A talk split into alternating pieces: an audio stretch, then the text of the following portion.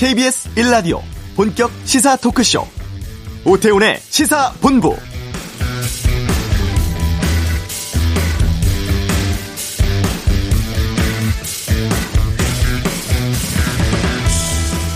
태풍이 오늘 새벽 부산 해안에 상륙한 이후 영남 내륙 관통에서 오전에 강릉 부근 거쳐 동해상으로 빠져나갔습니다. 무엇보다 강풍으로 인한 시설물 피해가 컸다고 하죠. 어제 오후부터 건물 외벽이 무너지고 간판 떨어지는 등 피해가 잇따랐고 뭐 제주, 전남 해안, 경남북, 부산, 강원 동해안 지역에 많은 피해 났습니다. 정전도 광범위 했다고 하죠. 태풍은 지나갔지만 오후까지 일부 지역에 강한 바람이 이어지겠다고 하고 그리고 또 10호 태풍이 올라오고 있다고 합니다. 일본과 우리나라 쪽으로 이동 중이고 아직 경로의 유동성은 있지만 다음 주 월요일쯤 또다시 남해안에 상륙할 것으로 예측되고 있습니다. 채 보름도 되지 않은 동안에 세 개의 태풍을 맞게 되는 상황이 무척 걱정입니다. 오태훈의 시사본부 잠시 후 이슈에서 피해가 컸던 부산 연결해서 상황 듣고 이어서 중앙재난안전대책본부 연결해서 피해 상황 살펴보도록 하겠습니다. 남북 간의 보건 의료 인력 지원 법안 논란 또 노동당 창건 열병식 등에 대해선 이번 주 한반도 는 코너에서 짚어보겠고요. 2부 각설하고 통합당의 새 당명 국민의힘 또 추미애 장관 아들 휴가 논란 계속되고 있죠. 그리고 2차 재난지원금 문제, 정치권 이슈에 대한 다양한 의견 듣겠습니다. 오태훈의 시사본부 지금 시작합니다. 네. 9호 태풍 마이삭, 제주, 경남, 부산, 울산 쪽에 많은 피해를 냈습니다. 먼저 부산 연결해서 어, 밤사이 상황 어땠는지 지금은 어떤지 좀 말씀을 여쭤볼까 합니다. 부산에 사시는 분인데요. 최규원 씨를 연결하겠습니다. 안녕하십니까? 네, 부산입니다. 예. 밤새 고생 많으셨죠? 어, 뭐 잠을 못 잤죠, 한마디로. 어, 새벽 2시 좀 지나서 부산에 상륙했다는 속보가 나왔었습니다. 그 당시에도 꽤 있으셨어요? 그렇죠. 이제 그 제가 밤늦게 잠을 자거든요. 한 12시쯤에. 예. 그때 잠이 들 때쯤 정전이 됐어요. 어. 그러니까 이제 덥잖아요. 예, 그러니까 예. 선풍기 켜놓고 잤는데 네. 선풍기 이제 딱 꺼지대요. 음. 그래가지고 아 타이머가 다 됐나? 그럴 리가 없는데 켜놨는데 해가지고 이제 보니까 타이머는 뭐 안에 있었고 그냥 그냥 작동시켜놨고 네. 꺼진 겁니다. 그래서 어이 뭐지 했더니 이게 정전이에요. 예, 예. 그러니까 선풍기는 안 돌고 하니까 이제 더우니까 이제 잠이 안 오죠. 어. 그리고 이제 보니까 이제 사방 팔방이 전부 다 암흑이고 예. 네 저 밖에 창문 밖에서 이제 휘 이렇게 이제 어마어마한 그 바람 소리가 들리고 어. 네 그래서 이제 한 3시간 정도 예, 예. 네 이제 잠을 못 자고 마루 위에서 이제 그냥 거실에 시원한데 좀 앉아 있다가 어. 네 맥주 마시고 취기에 잘까 하는데 그 잠도 안 오고 예, 예. 네 아이고. 그래서 한 3시쯤 있는데 다시 이제 불이 들어와가지고 정전이 이제 풀려서 예, 예. 다시 선풍기 들고 이제 잠이 드는데도 바로 잠이 안 오고 어. 그래서 한 새벽에 한 2시간 정도 잤나 봐요. 예. 아이고 고생 지금. 비몽사몽간입니다 지금. 예, 예, 예. 바람이 상당히 강하게 불었다고 하는데 좀 직접적으로 체감해 보시니까 어떠셨어요? 어, 제가 13년 전에 지금 사는 아파트로 이사를 왔거든요. 네. 그 보면 좀, 그러니까 그 14년 왔는데 그게 한 40년 된 아파트입니다. 예, 예. 그 굉장히 낡은 아파트인데, 음. 그, 이- 그 14년 이사 올 때 보니까 그 베란다 밖에 그 철제 난간이 있는데, 예. 난간이 용접 부분이 떨어졌어요. 어. 그래가지고 위험하니까 제가 그걸 케이블 타이 3개로 딱딱 이렇게 묶어놨습니다. 아, 이번 태풍 맞으면서요? 아니, 아니, 그, 그 전에. 아, 13년 그 전에. 전에. 예, 예, 예. 처음에 이제 아파트 이사 왔을 때, 예, 예. 그때 이제 베란다가 이렇게 용접 부분이 떨어져 있기를 제가 묶어놨거든요. 예, 예. 그러니까 13년간은 그 아무런 문제가 없었어요. 아, 케이블 타이 세 개가 아무런 문제가 없었는데. 네, 아무런 문제 없어. 근데 이제 오늘 이제 아, 새벽에 딱 일어나서 보니까 그게 다 떨어지고 없어지고 그 영적 부분이 떨어져 나간 겁니다. 아, 그래요. 그러니까 그 정도로 13년 만에 최고의 바람이었던 거죠. 어. 그 다음에 그 방충망, 예, 그 예. 모기에 막아지고 방충망이 없어졌어요. 어. 날아가서. 아이고, 그러셨군요. 그냥 피해가 컸습니다 지금. 예. 혹시 거리에 오늘 좀 나가 보셨어요? 네, 좀 올 때 저 출근할 때 이제 버스 타고 이제 지나왔죠. 어, 아침 상황은 어떻든가요? 일단은 일단 제일 먼저 눈에 띄는 거는 가로수, 가로수가 은행나무인데 네. 그 이파리들이 전부 다 그냥 거의 한 50%가 다 땅에 그냥 다 떨어졌어요. 예. 그러니까 도시가 아니고 숲속이 됐습니다. 아이고. 그러니까 완전히 다 떨어지고 그걸 이제 그 차량이 계속 그 청소하는 차량이 그 계속 쓸어 담고 있고. 네. 예, 그랬고 그 다음에 해안가의 고층 아파트 네. 유리창들이 이제 웬만하면 이제 군데군데 다 깨져 있고. 아, 그래요? 예. 어, 그, 부산에 실례지만 사시는 곳은 어디십니까? 제가 광안리입니다. 아, 광안리 쪽이시군요. 예. 광안리라든가 수영만이라든가 해운대라든가 민락동 쪽에는 요즘 고층 아파트들 많이 들어섰잖아요. 예, 예. 그곳에 빌딩풍 같은 것들이 막 문제가 되고 있다고 하는데 이번에 실제로 좀 그런 부분 때문에 더 태풍에 의한 강풍이 좀 심해졌다고도 보세요? 네, 그렇죠. 이제 그 아무래도 폭이 좁아지니까 빌딩들이 막 세워져 있으니까 네. 폭이 좁아지니까 바람이 확 더 세진다고 하대요. 어. 그러니까 이제 그렇지 않아도 어마어마한 바람인데 네네. 거기에 이제 더 더해지니까 이제 이거는 감당 못하죠. 아. 그래도 이 창문이 좀 이렇게 유격이 없이 딱 버텨주면 괜찮은데 예, 벽처럼 예, 예, 예. 이게 이제 예를 들어서 좀 잘못됐다든지 뭐 좀 오래됐다든지 유격이 생기거든요. 계속 이렇게 다다다닥 하고 흔들리거든요. 네네. 그러니까 그거 막 흔들리다가 이제 이게 어느 순간 되면 이게 쫙 깨지지. 어. 그럼 그 파편이 이제 안으로 들어가고 밖으로 나오고 예, 예. 그 사람이 이제 다치는 겁니다. 아, 그렇군요. 그, 출근하셨다고 하는데 직장은 괜찮습니까? 어 지금 와서 보니까 제 직장 제가 이제 1층이고요. 예. 약간 안으로 좀 이렇게 들어가 있습니다. 네. 그러니까 다행스럽게 네 지금 학원은 전혀 네 제가 근무하는 곳이 학원인데 네 네. 네 지금 학원 쪽으로는 피해가 없습니다. 집에 피해가 있었고. 음. 어제 정전은 이번이 처음이셨습니까? 아니면 그동안 뭐 태풍이라든가 뭐가 있을 때는 좀 정전이 종종 있곤 했었어요? 아 저 뭐 잠깐 잠깐 뭐 있었던 것 같은데 기억 날 만한 건 하나도 없고요. 예, 예. 한 13년 만에 최고의 바람이었고 어. 네, 그 다음에, 일단 13년보다 더될 수도 있죠. 어쨌든 제가 이제 기억하는 범위 내는 2, 4, 5고 13년이었으니까, 예, 예. 그 13년 만에 최고의 바람이었고 최고의 정전이었습니다. 아, 많이 놀라셨을 것 같은데. 또제 딸이 놀랬죠. 아이고, 딸은 몇 네, 살인데? 계속 노래 불렀습니다. 아, 밤새. 그러셨군요. 이 태풍은 그래도 잘, 뭐, 아, 피해를 입히고 또 이제 빠져나갔다고는 하는데 또 10호 태풍이 또 올 수도 있다고 지금 해요. 네, 예. 이번에 네, 많이 좀 놀라셨을 것 같은데 좀 당국에 부탁하거나 당부 말씀 있으시면 좀 듣겠습니다. 어, 일단은, 그, 보니까, 저, 그, 건설 중인 건물, 네. 그니까 다 지어놓은 거 말고, 아, 예, 예, 예. 그니까 다 지어놓은 거는 그래도 이제 웬만큼 대비가 돼 있으니까, 네. 그 다음부터는 이제 개인 이제 책임인데, 예. 건설 중인 건물은 이제 안에 그 대비가 안 돼 있잖아요. 예, 예, 그렇죠. 그러니까 자재 같은 것도 그냥 놓여져 있고, 어. 밖에 지금 오면서 출근해서 보니까 그 아- 밖에 이제 안전 그물 같은 거 있잖아요. 이렇게 예, 뭐 예. 떨어지지 말고 막아놓은 거. 어. 그게 막 춤을 춰요. 아이고. 바람이 휘날려가지고 막. 예, 예. 네, 그러니까 이제 어 그 건설 중인 건물 좀 점검이 좀 철저해야 되겠고 어, 예. 안에 있는 자재가 이제 바람에 밖으로 촥 해서 밖으로 나갈 수도 있으니까 예. 그거 좀 눈에 띄었고 그 다음에는 저 그 그 크레인 네네네. 하고 교회 첨탑 같이 이렇게, 이렇게 우뚝 솟은 거 예, 그렇습니다. 그런 것들이 이제 좀 오래되면 그 부식되고 해가지고 이게 이제 약하거든요. 네. 그러니까 그런 거 점검을 좀 필요하다. 지금 보니까 또 이렇게 90도로 다 이렇게 인사하는 게 몇 개 있더군요. 아이고. 네. 어, 그런 그런 게 이제 그 자기가 혼자 인사만 하면 괜찮은데, 네네. 근데 그게 이제 만약 떨어져 나갔다. 어, 막 이러면 또 대형 사고 벌어지니까, 그렇죠. 네. 네, 그 약간 그 우뚝 솟은 거, 알겠습니다. 네, 그런 거 점검이 좀 필요하다 보입니다. 예. 꼼꼼하게 말씀해 주셔서 마치 현장에 있었던 것처럼 저희가 좀 생생하게 느낄 수가 있었습니다. 어유, 네, 그렇게 말씀해 주신 제가 감사하네요. 예. 오늘 말씀 잘 들었습니다. 고맙습니다. 네, 감사합니다. 들어가세요. 예. 부산에 사시는 최규원 씨 연결해서 말씀 들었습니다. 청취자께서도 의견 보내주고 계시는데 5929님 저희 아파트 10층 베란다 유리창은 완전 파손됐습니다. 주차됐던 자동차에 흠집이 많이 생겼네요. 2849님 진에 거주하는데 지금 통화하는 분처럼 잠을 자지 못했고 새벽에 보니 아파트 창문 방충망에 제법 큰 나무 토막 하나가 박혀 있고 찢어졌는데 가슴을 쓸어내렸습니다. 유리가 깨졌다면 큰일 날 뻔했네요. 라는 의견도 보내주셨는데요.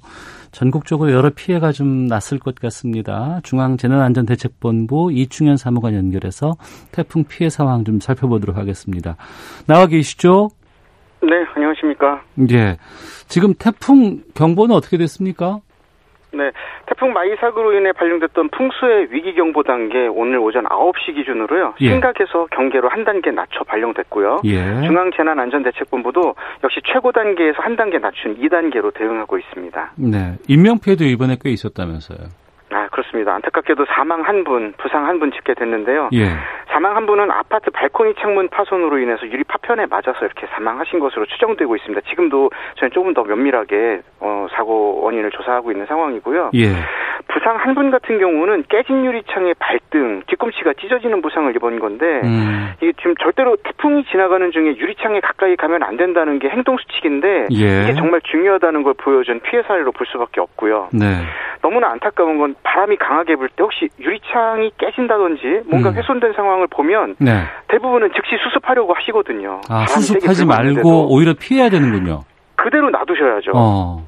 예, 그리고 그 태풍이 지나간 시간 동안 그대로 방치된 상태에서 차라리 물건이 훼손되는 건 수습을 할 수 있지만 네. 내 몸이 다치거나 또 생명을 잃게 되면 남아 있는 가족들이라든지 본인에게 얼마나 큰 훼손이 되겠습니까? 그렇죠. 상처가 되고요. 예, 그래서 안정화됐을 때 전문가 도움 받아서 수습할 수 있는 것들이라면은 음. 그냥 그 상태 있는 그대로 좀 바라봐 주셨으면 좋겠습니다. 물론 안타깝고 몸이 먼저 가시겠지만 네. 이게 지금 우리 체질을 좀 바꿔야 되는 중에 하나 대표적인 사례가 아닐까 싶습니다. 그러니까 무엇보다 안전이 우선인 것이고 또 몸이 네. 우선이기 때문에 어, 당장에 뭔가 아이고 지금 저거 고쳐야 되겠네라는 마음은 좀 접어야 될 것 같고요. 적어도 태풍 상황에서는 그렇습니다. 알겠습니다. 피해가 컸던 지역이 어디였고 또 태풍 피해 상황 좀 전해 주시죠. 지역별로는 제주에서 발생한 시설 피해가 205건으로 가장 많았고요. 부산도 63건으로 뒤를 이었습니다. 시설 같은 경우 제주가 411건, 부산은 78건으로 피해가 집중된 것 볼 수 있는데요. 지금 말씀드리는 자료는 오전 10시 30분 기준입니다. 그러니까 네. 지금도 계속 사고 사례가 접수가 되고 있는 중이니까요. 음. 오후 어, 4시 30분 자료면 또 업데이트가 될 수 있는 상황에 있다는 것 좀 참고적으로 알고 계시면 좋겠습니다. 네, 뭐 교통 통제라든가 그 이후에 응급 복구된 것도 좀 있습니까? 어, 응급복구까지는 아니고요. 지금 오전 9시 태풍 영향권에서 우리나라 벗어나긴 했습니다만 예. 지역에 따라서 곳에 따라서 응급복구를 진행하지 못하는 상황들도 있습니다. 아직도 바람이 좀좀꽤 부는 곳이 있죠. 그렇죠. 어. 그렇기 때문에 뭐 정전이라든지 도로 취소 상황 뭐 이렇게 할, 할 상황을 좀 복구하는 상황이라든지 음. 뭐 무너지거나 훼손된 대상지에 대한 순차적인 응급 복구를 이어가고 있는 중이니까요. 네. 위험한 상황인데 응급 복구를 할 수가 없습니다. 또 다른 어, 위험이 또 도사리고 있기 때문에 네. 저희도 지금 대- 어, 지자체가 전격적으로 아, 가장 동원할 수 있는 모든 온 힘을 다해서 지금 단계적으로 응급 복구하고 있으니까 조금 기다려 주시면 좋겠고요. 네. 어, 지자체에서 지금 이제 나머지에 대한 피해 상황 구체적으로 좀 조사를 하게 되고요. 음. 이 조사를 기반으로 해서 또 중앙에서 다시 한번 심사를 하게 돼 있습니다. 예. 그리고 나서 면밀한 복구 계획 추진해 나가는 이 단계가 있으니까요. 음. 조금 늦게 보여도 조금은 더디게 보이더라도 좀 기다려 주시면 좋겠습니다. 네. 이런 그, 어, 이, 이곳에 피해가 좀 났는데 이거 신고하려 그러면 어떻게 해야 돼요? 어, 만약에 시- 어, 지금 보이는 그 상황이 네. 긴급한 상황이다. 인명을 어, 위협할 수 있는 상황이라고 하면은 예. 119 전화하시는 게 좋겠고요. 예. 아, 꼭 119까지 부르지 않아도 되겠지만 뭔가 문제가 있어 보인다. 이건 좀 누군가의 손길이 필요하다 판단되시면 음. 정보 민원 콜센터 110번 전화하시면 됩니다. 네. 그리고 그 안전신문고 앱이 있습니다. 예. 어, 행정안전부에서 국민 모두가 안전 위험 요소를 신고할 수 있도록 만든 앱인데요. 음. 코로나19에 대한 뭐 위험도 그리고 불법 주정차에 대한 것뿐만 아니라 우리 주변에 있는 위험 요소들 네. 어, 직접 사진 촬영해서 신고하시게 되면 현재 있는 위치의 좌표까지 어. 정보 공개가 같이 됩니다. 예, 예. 그래서 지자체와 행안부가 아주 신속하게 또 음. 진행 과정까지 구체적으로 투명하게 처리를 하고 있으니까 그 내용 안전신문고 통해서 신고해 주시면 좋겠습니다. 알겠습니다. 안전신문고 앱 통해서 이용하면 되겠고요. 일단 네. 폭우가 있었고 또 태풍도 지금 두 개가 왔었습니다. 네, 그 복구가 지금도 응급 복구하기는 힘든 상황이라고 말씀하셨는데 집안도 많이 약해져 있고 또 고성이나 이런 쪽에서는 산사태도 좀 많이 발생을 했다고 하는데 또 태풍이 온다고요? 그렇습니다. 지금 제 10호 태풍 하이선 뭐 해신이라고 하는데 예. 이게 생각보다 지금 이번 태풍이 어떻게 보면 음, 지난 집중호우에 이어서 1차 태풍 그 바, 비바에 이어서 두 예. 번째 태풍 예, 바비에 이어서 두 번째 태풍이 온 거기 때문에 예. 어, 추가적인 위험도 있었다 생각되지만 사실 지금 다가오는 태풍은 불과 어, 빠르면 9월 7일, 6일, 8일 그 사이에 굉장히 큰 영향력을 보일 것으로 지금 예측되고 있는 만큼 아, 산사태 우려도 있고요. 예. 또 저지대 침수 피해에 대한 우려도 있는 상황입니다. 음. 아, 지금 우리가 할 수 있는 것들은 사실상 산사태 예측 경, 정보 시스템을 좀 이용하면서 네. 지금 변하고 있는 예측 경보들 어, 주의 사항들 좀 당부에 따라서 행동해 주시면 좋겠는데요. 네. 어, 이거 외에 저희가 이번 이번에 이번 이 태풍을 경험하면서 문제가 드러났던 곳들이 있습니다. 어. 예, 그리고 어 문제점이 보였는데 수리를 안 하고 그냥 또 다음 태풍을 맞이하시게 되면 이건 반드시 문제가 터질 수 있는 화근이 되는 거죠. 그 문제점을 보이고 있는 곳이 어떤 곳을 말씀하시는 건가요? 예를 들면은 간판이 떨어져 나가진 않았지만 덜걱거리고 아, 예, 이번에 예, 예. 이탈되는 것들도 있을 거고요. 예. 그리고 도로 같은 경우들도 가로수들이 넘어지진 않았지만 어느 정도 솟아오른 부분들도 보일 수도 있고요. 그렇겠죠. 예, 예. 예, 또 공사장 같은 경우 그 가리막을 다 철거한 곳도 있겠지만 어. 철거하다가 만 곳들도 있을 겁니다. 예. 예, 이런 것들 다 완벽하게 철거를 해서 또 잘 결박을 해놓고 음. 바람이 날려서 일어날 수 있는 2차 피해를 줄이기 위한 노력은 우리 모두가 같이 해야 되는 거겠죠. 네. 그러니까 10호 태풍 하이선 이게 뭐 아직은 네. 유동적이라고는 하지만 다음 주 뭐 이번 주 일요일이 돼서 다음 주 월요일 화요일쯤 온다고 하는데 지금 네. 어 금요일 토요일 이럴 때 좀 다시 이거 점검을 좀 해봐야겠군요 미리. 그렇습니다. 주말 같은 경우는 특히 지금 산행, 산행 일정 잡으신 분들 계실 것 같은데. 아, 예, 예. 아, 제발 이 태풍 상황에서 산에 네. 오르시거나 음. 경사지 오르시면서 뭔가 힐링한다 생각하시는 것 같은데 절대 위험한 곳들이 지금 산지입니다. 네. 그러니까 산하, 산행을 좀 하고 싶더라도 지금 가장 이쁠 때긴 한데 음. 조금 한 주 정도 미뤄서 네. 예, 여행 일정도 좀 잡으시면 좋겠고요. 네. 무엇보다 중요한 건 인명 피해를 최소화하는 것 아니겠습니까? 저희가 네.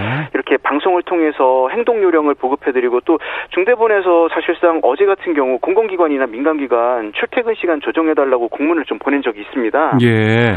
이렇게 한 이유는 다름이 아닙니다. 인명 피해를 최소화하겠다는 의지를 좀 보여드린 거고요. 음. 그리고 위험한 상황엔 바깥에 나가시지 않아야 된다는 걸 다시 한번 강조했던 측면으로 이해를 해주시면 좋겠거든요. 네네. 네. 너무 안타까운 사고들이 이번에도 일어난 거고요. 음. 지지난 해쯤에도 할머니 한 분이 어, 지붕이 날아가는 거 맞겠다고 나가서 붙잡고 계시다가 예. 그 지붕하고 같이 날아가서 생명을 잃으시는 사고가 있었거든요. 예. 사람이 막을 수 있는 힘이 있고요. 음. 막을 수 없는 것이 있다면 우리가 피할 수 있는 최선의 노력을 하는 게 중요한데 적어도 태풍 기간에는 안전한 실내에서 네. 대기해 주시는 게 좋은 거고 이동을 최소화하시는 게 중요한 거고요. 음. 그리고 어, 태풍 상황에 뭔가 문제점이 보인다면 그 상황을 잠시 기다려서 응시해 주시는 거, 관망해 주시는 것도 네. 필요하다는 겁니다. 요거 아. 꼭 잊지 않으셨으면 좋겠습니다. 알겠습니다. 저희 밤새 그 KBS도 재난 특별 방송 진행하고 있었고 또 과거에는 어, 바람이 많이 불고 비가 많이 오는 현장을 나가서 생생하게 전해주곤 했습니다만 올해부터는 특히 이번부터는 어, 되도록이면 실내에서 안전한 곳에서 진행하는 것으로 바꿨거든요. 좀 그런 차원에서 너무너무 옳은 결정이죠. 예. 어.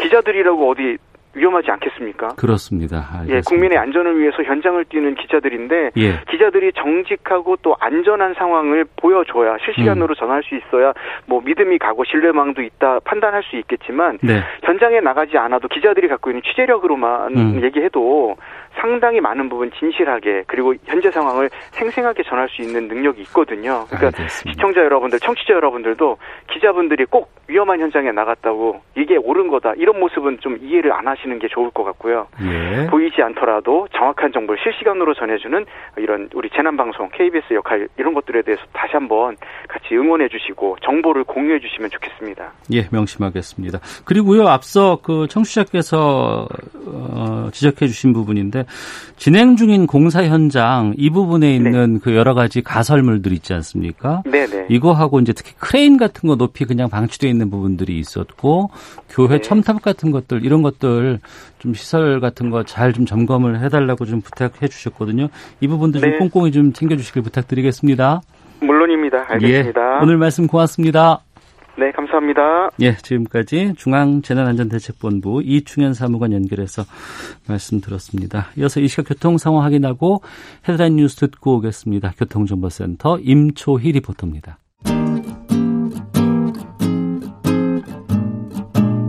KBS 1라디오 오태훈의 시사본부 여러분의 참여로 더욱 풍성해집니다. 방송에 참여하고 싶으신 분은 문자 9730번으로 의견 보내주세요. 짧은 문자는 50원, 긴 문자는 100원의 정보 이용료가 붙습니다. 애플리케이션 콩과 마이케이는 무료고요. 시사본부는 팟캐스트와 콩, KBS 홈페이지를 통해 언제나 다시 들으실 수 있습니다. 많은 참여 부탁드려요. 네, 한 주간의 한반도 정세를 분석하는 시간입니다. 이번 주 한반도는 김형석 전 통일부 차관 연결해 자세한 말씀 나눠보겠습니다. 안녕하십니까? 네, 안녕하십니까? 예, 지난주 이 시간에 태풍 바비 북한 지나고 있었다고 말씀드렸고 딱 일주일 만에 또 이 마이삭이 그렇죠. 동해상으로 빠져나갔다가 다시 지금 함경남도에 상륙했다고 재난방송센터에서 지금 전하고 있는데요. 지금 네, 태풍이 북한 지역에 좀 어떤 피해를 줄까 좀 걱정이네요. 아무래도 뭐 지난번 태풍보다도 더 강도가 높다고 하지 않습니까? 예. 그리고 지금 북한에서도 보면 조선중앙 TV가 예. 뭐 철야에 걸쳐서 뭐 재난 방송도 하면서 어. 뭐 강원도 그다음에 원산 여기 이제 여러 가지 도로가 침수되고 그다음에 농경지가 피해 보는 그런 상황을 보여주고 있다고 합니다. 예. 그래서 아마도 뭐 구체적으로 얼마나 피해를 입었느냐라고는 뭐 아직 알려지고 있지 않지만 어. 아무래도 이제 많은 피해가 예상된다라고 할 수 있겠죠. 예, 지난번에도 말씀드렸습니다만 그 태풍 관련해서 특보를 북한이 편성해서 이런 소식을 예. 실시간으로 전하는 건 좀 그 전과는 다른 분위기잖아요. 뭐 아주 이례적이죠. 그래서 어. 이건 아마도 이제 김정은 위원장 시대에 들어와서 네. 이제 변화된 북한의 모습이다라는 겁니다. 그리고 음, 지금 현재 보면 김정은 위원장이 뭐 태풍 이제 지금 이제 서해안 지역에 많이 이제 이전에 태풍이 발생했지 않습니까? 네네. 그래서 거기에 지금 복구하고 있는 거고 음. 그리고 거기에 이제 북한의 지도부 인사들이 어 나가 나서고 있는데 바로 네. 이런 게 이제 과거의 이제 북한하고는 좀 다른 모습을 음. 보여주고 있다라고 볼 수 있겠죠. 예. 어, 이번 주 정치권의 좀 상황 좀 짚어볼까 하는데요. 더불어민주당 신현영 의원이 발의를 했던 그 남북 의료 교류 법안 이거 두고 좀 논란이 좀 있었습니다. 네, 있죠. 예. 그러니까 북한에 재난 났을 때 의료 인력을 긴급 지원할 수 있도록 노력한다는 내용이 여기에 담겨 있는데 네. 이 논란 어떻게 보셨어요? 어, 제가 보기에 이제 의료 인력을 이제 공공재 형태로 보고서 강제로 징집할 수 있다라고 하는 일부 해석이 있지 않습니까? 네. 이런 해석은 좀, 좀 과한 해석이다라고 생각합니다. 음. 예. 뭐 아무래도 이제 물자라든지 장비 이런 경우하고 네. 사람의 경우는 다를 수가 있거든요. 네. 사람의 경우는 이제 자체적으로 동의도 해야 되는 이제 상황이고 그렇기 때문에 네, 네. 이것은 마치 이제 공공재식으로 어, 해석하는 게 좀 과하다라는 측면이 있다라고 생각합니다. 네. 음. 북한에 재난 같은 게 발생을 했을 때 우리 의료진이라든가 인력들이 북한에 파견된 사례가 좀 있었나요, 그동안? 어, 아직까지 제 기억에는 없습니다. 이제 물자가 간 경우는 있는데 예. 이제 그런 경우는 없었고 다만 이제 민간 차원에서 민간 NGO라든지 국제기구를 통해서 음. 이제 우리의 의료진이 자발적으로 이제 의료 봉사활동 차원에서 네네. 이제 북한 지역에 간 사례는 있죠. 그래서 음. 이제 만약에 이제 북한 당국이 도저히 이제 감당할 수 없는 그런 재난이 닥쳤을 때 우리가 네. 보면 국제사회에 대해서 재난이 있을 때 우리 우리 인력도 가서 지원을 하지 않습니까? 그렇죠. 그래서 예, 예. 그런 상황이 되면 뭐 음. 우리 우리 인력이 이제 북한에 이제 자발적인 이제 의지를 가지고 이제 갈수 있는 상황이 어, 발생할 수도 있겠죠. 네. 그러니까 자발적인 의사 표현, 뭐 봉사활동으로의 가는 것, 이것과 징집이라든가 이런 거와는 좀 차원이 다르죠. 다르다는 거죠. 그렇죠. 네네. 아, 알겠습니다. 근데 이제 뭐 자발적으로 간다고 해도 북한에서 동의 안 해주면 이거 못 가는 거 아니에요?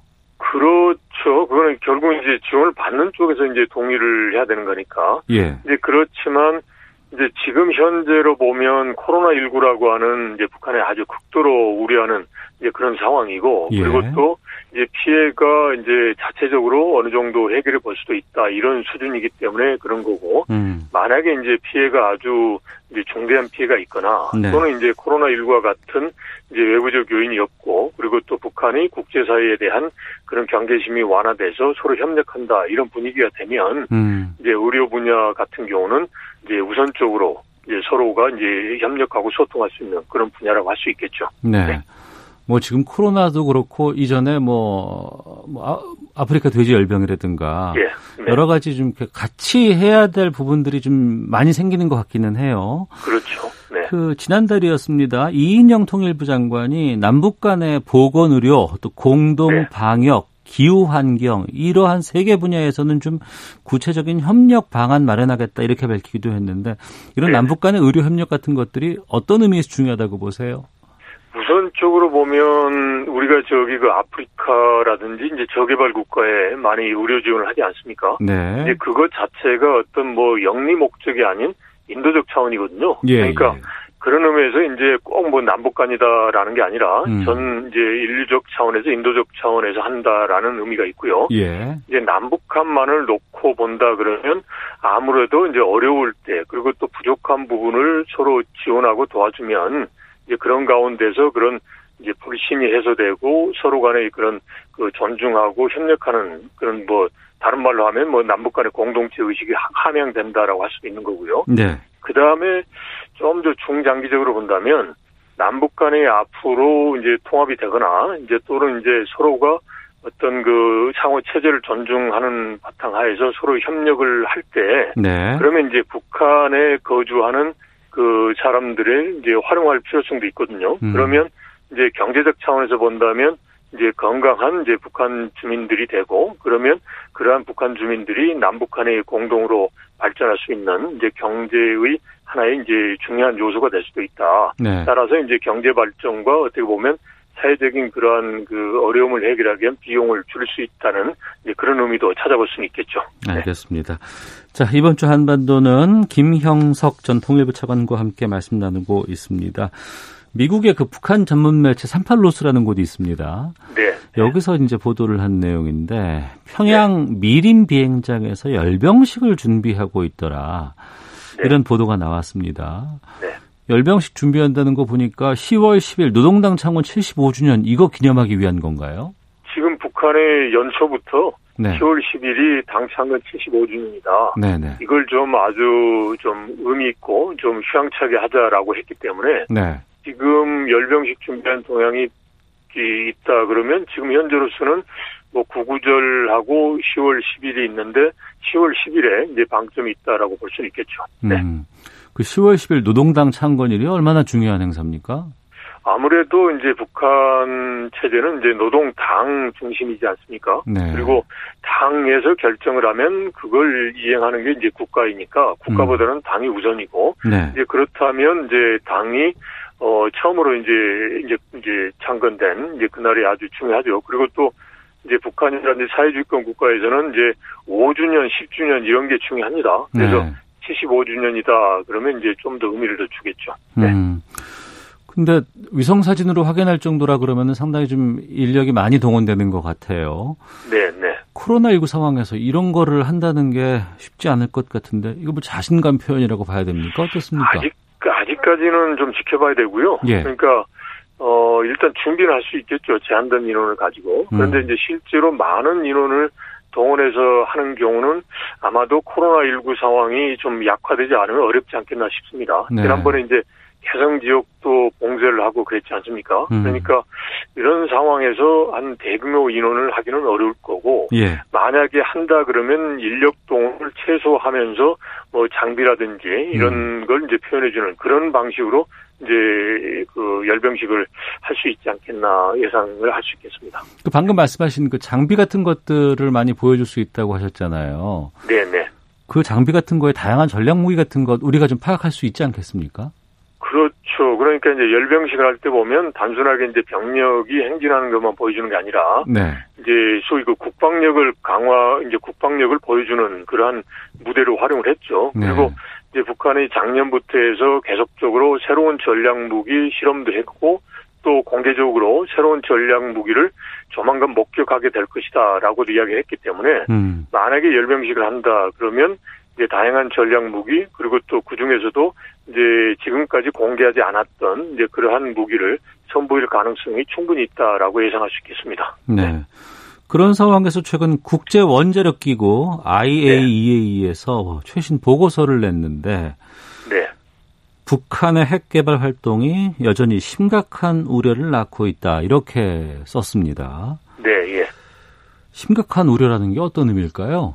아무래도 이제 핵 활동을 계속 하고 있다라는 거 아니겠습니까? 음. 보면은 이제 IAEA가 어 2009년에 이제 북한에서 그 감시 활동을 하다가 이제 추방됐단 말이죠. 네. 그래서 이제 그 이후에 북한의 핵 개발이 계속됐고 2017년에 이제 급기야는 이제 북한의 국가 핵 무력을 완성했다라고도 선언을 이제 한 상황이기 때문에 네. 이제 이런 상황에서 보면 북한이 계속적으로 핵 활동을 하는 것 자체가 심각한 우려를 이제 낳는다라고 IAEA에서는 보고 있는 거죠. 그런데 음.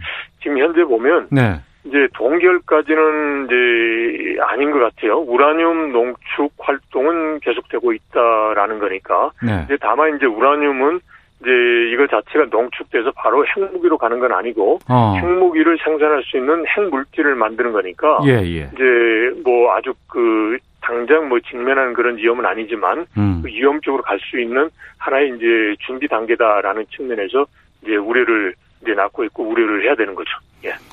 그 북한의 핵무기가 어떤 수준 정도로 봐야 돼요, 우리가? 지금 현재로서 보면 뭐 전문가 수준 또 이제 정부에서 발표하는 것 여러 이제 차이가 있습니다만은 뭐 최소한 뭐 16에서 20 그리고 많게는 한 뭐 100여 개 정도가 있겠다라는 겁니다. 네. 그런데 네. 중요한 것은 어느 정도 수준의 핵무기냐라는 게 중요하고요. 예. 그러니까 뭐 수준이 높은 거다 그러면 좀 숫자가 낮아지겠죠. 음. 그런데 여튼 이제 수준이 낮은 핵무기다라고 하면은 좀 숫자가 많아질 수 있는데 네. 여하튼 그 핵무기를 이제 지금 갖고 있다라는 것 자체가 이제 우려되는 거죠. 이제 음. 그리고 또 하나 우려가 네. 이제 북한의 경우는 이제 우라늄을 매장하는 게 매장량이 많습니다. 어. 자체적으로 자신들이 발표를 한 게, 예. 뭐, 소위 채굴 가능한 게 400만 톤이다라는 거니까, 음. 그렇다면 우라늄에서 이제 한 18에서 20kg 정도면 이제 핵무기를 만들 수 있거든요. 예, 예. 그거는 이제 농축도 해야 되고 다른 여러 가지 과정이 필요합니다만은 어. 이제 그렇다는 그렇다고 보면 우라늄을 많이 가지고 있고 이걸 통해서 핵무기를 계속 그 만들어낼 수 있는 이제 그러한 북한이다. 이제 그러면 아무래도 이거는 이제 심각하다라고 볼 수가 있는 거죠. 알겠습니다. 네. 김형석 전 통일부 차관과 함께했습니다. 말씀 고맙습니다. 네, 고맙습니다. 예.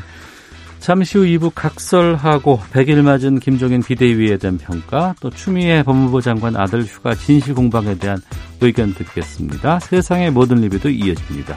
잠시 후 2부에서 뵙겠습니다.